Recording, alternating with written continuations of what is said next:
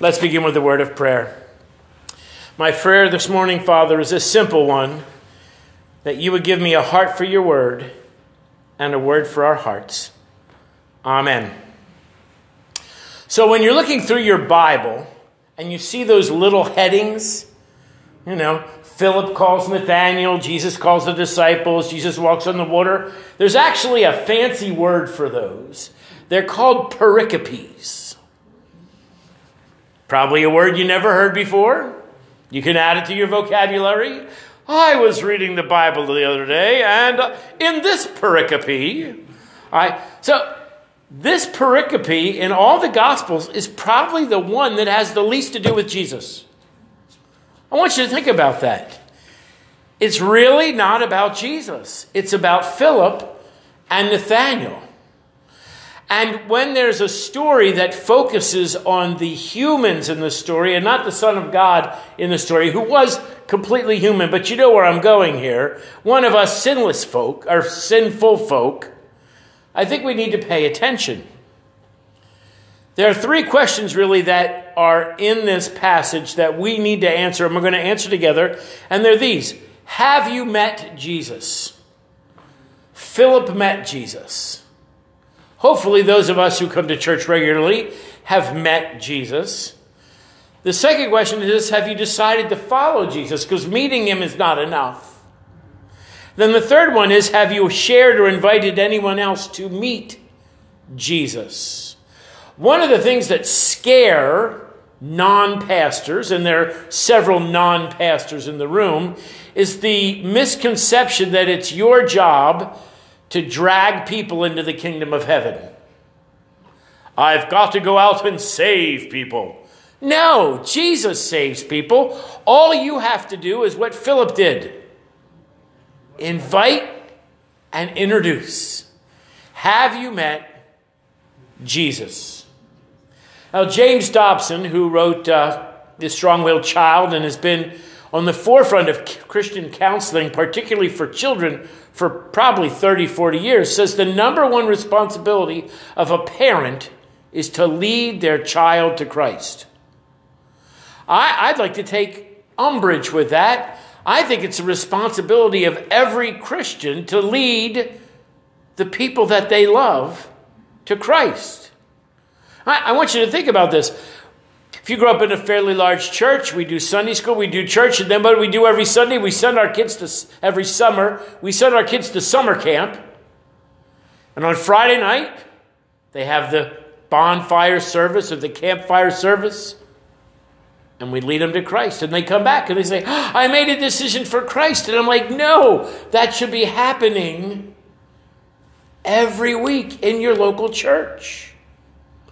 So today I'm going to step apart from my usual preaching style. I'm just going to tell you a couple true stories. The first one is this. I really believe that as a Christian dad, it was my responsibility to raise my children in the faith and the knowledge of God. So when they were very little, we would read the Bible, one pericope at a time. Before dinner, we would have family prayers, and then we would eat dinner. Later on in life, we found out that because of soccer and little league and band and dad going to opera and all that, it didn't work at dinner anymore. And we actually did it in the mornings before breakfast before I sent them off to school. But I want you to know that I made a commitment to read the Bible and pray with my children every day. And I did that from the time Benjamin was three until the time Diana graduated from high school. I told them, if you don't have it after 18 years, you're on your own. you should now have the habit of reading the Bible and praying every day because dad did this with you. So Benjamin's about four years old, and we read the story of Achan in the and and uh, I I'm dealing with a four year old here, so I called the story Achan stole the bacon. Benjamin looks at me. He says, Dad, Achan had to die for the bad things he did. This is a four year old. I said, That's true. He said, Am I going to die for the die for the bad things I do? He's four years old and dinner is waiting to be eaten. Son, I say, the Bible says that very clearly. The wages of sin is death, the gift of God is eternal life. He says, I want to have Jesus in my heart. He's four years old. I'm a pastor. I am not going to just let him have Jesus in his heart. I'm going to make sure he knows exactly what is going on. And I went through the whole plan of salvation with the four year old at the dinner table. He says, Yes, that's what I want. I'm not really convinced yet, so I go back and I go over the plan of salvation with him again at the end, uh, before, before dinner. To the point where his mother says, Just let the boy have Jesus in his heart. Dinner's getting cold. And I prayed with Benjamin at dinner to have Jesus in his heart. About two weeks later, because Ben and John are only a year apart, they're riding in the matching um, car seats in the back of our car. His voice says, Dad, what, Jonathan? Because Jonathan was that kid, and I love Jonathan, but Jonathan's love language is gifts. Buy me something.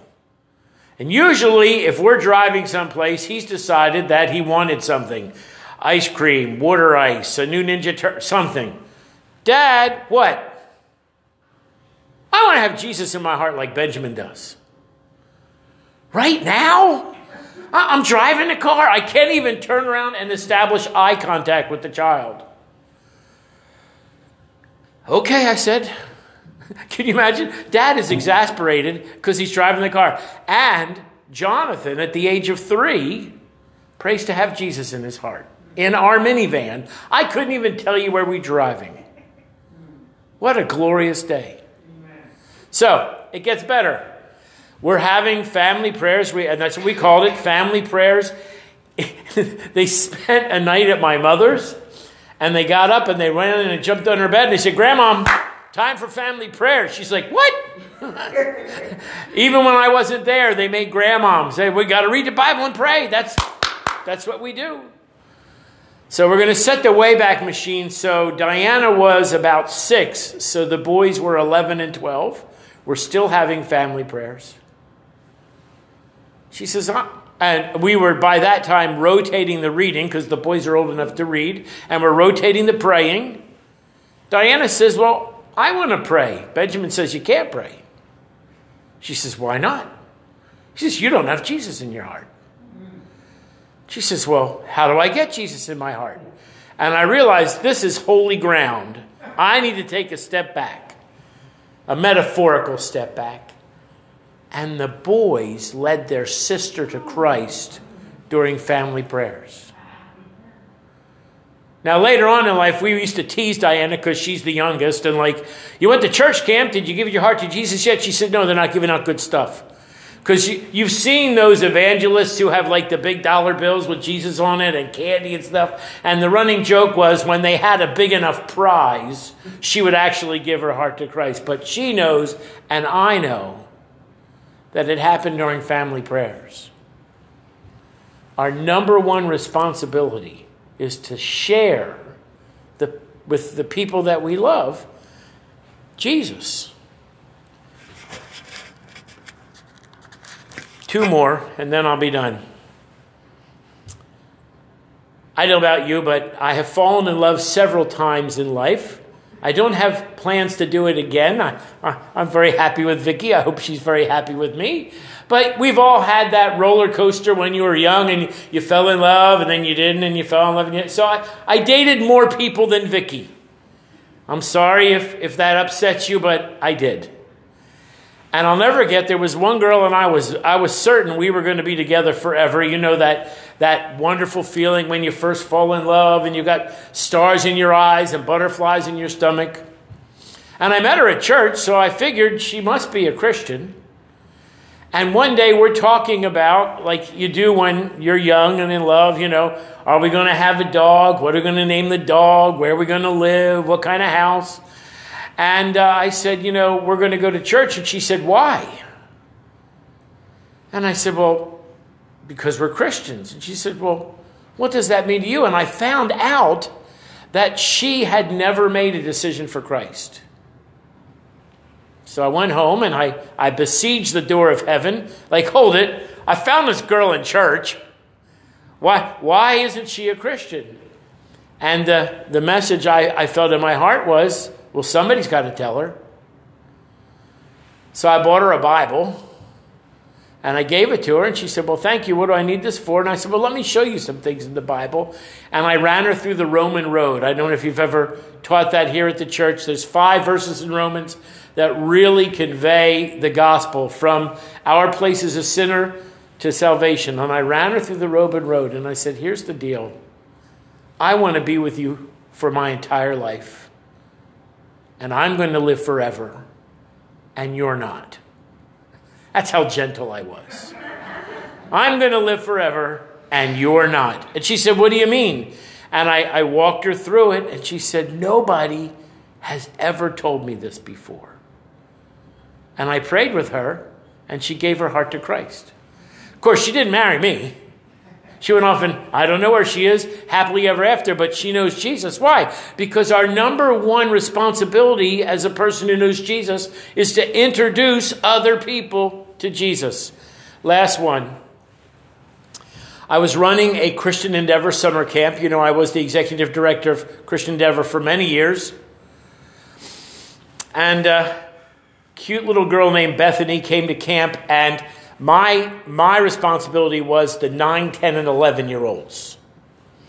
And camp can get a little boring if you're 9, 10, 11 years old. All the big kids get to do big kid stuff. So we actually had decided that we were going to put on one of those canned Christian musicals.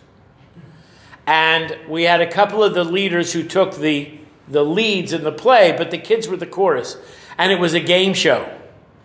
And we were cheering for the game show. And at the end of the play, there came a place where you could invite the audience, the actual audience, to give their heart to Jesus.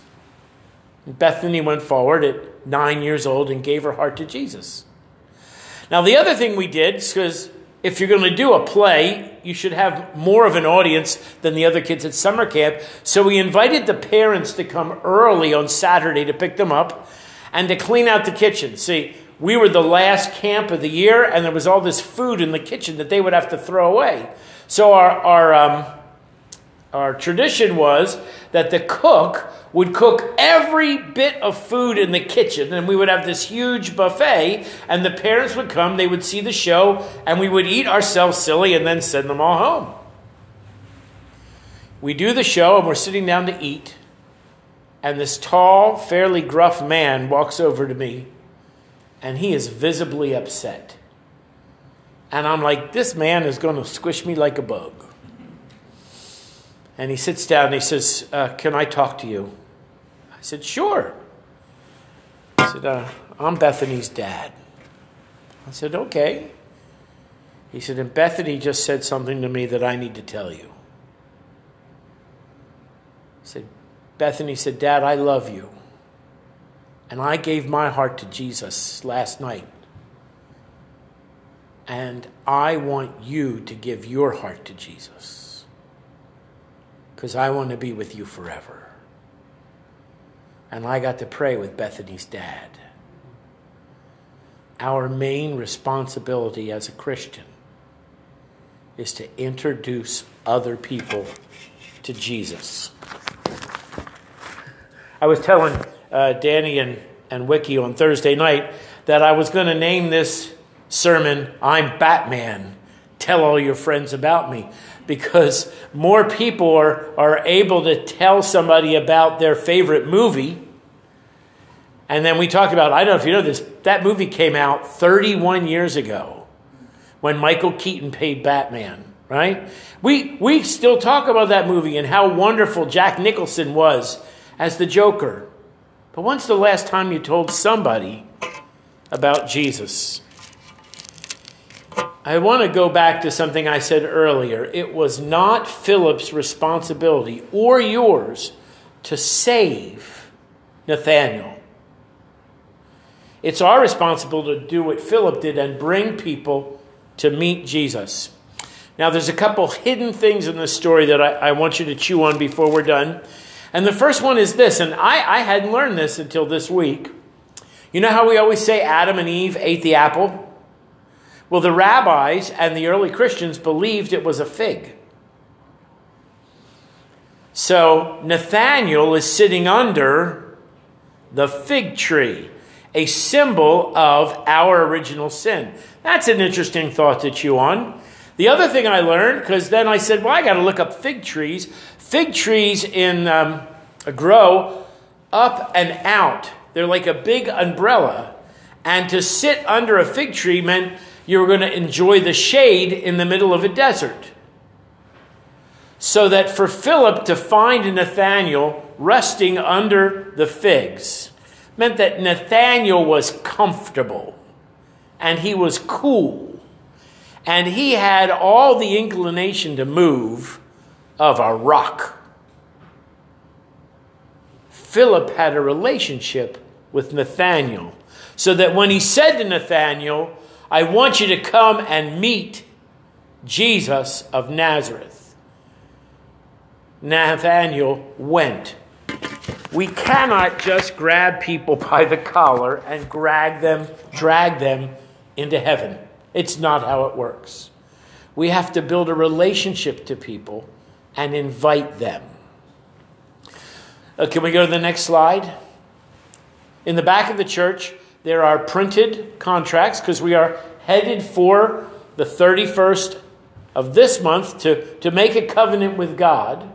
And we're going to look for great and mighty things to happen for the 31st of 2022. Today's sermon really focuses on number four. I will pray for God's leading and bring unchurched or unsaved individuals this year.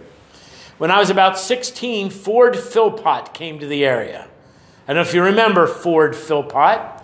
He was the Methodist version of Billy Graham. He traveled all around the country and the world preaching the gospel, and he had Ford Philpot crusades. And they took volunteers to be the uh, prayer warriors at the crusades. And I volunteered and I went, and that's where I learned the Roman road that I've used my entire life. And they asked us to do something pray for one person, one unsaved person in your church, in your community, or somewhere. And when that person got to the crusade, you were asked for during the entire crusade, during that meeting, to pray for that person and trust God to do wonderful things. And I prayed for a lady that lived on my block. I prayed and prayed and prayed. Now, if you're 16 in New Jersey, you're not old enough to drive. So I couldn't even take her with me to the crusade. Darn, if she doesn't show up at the crusade.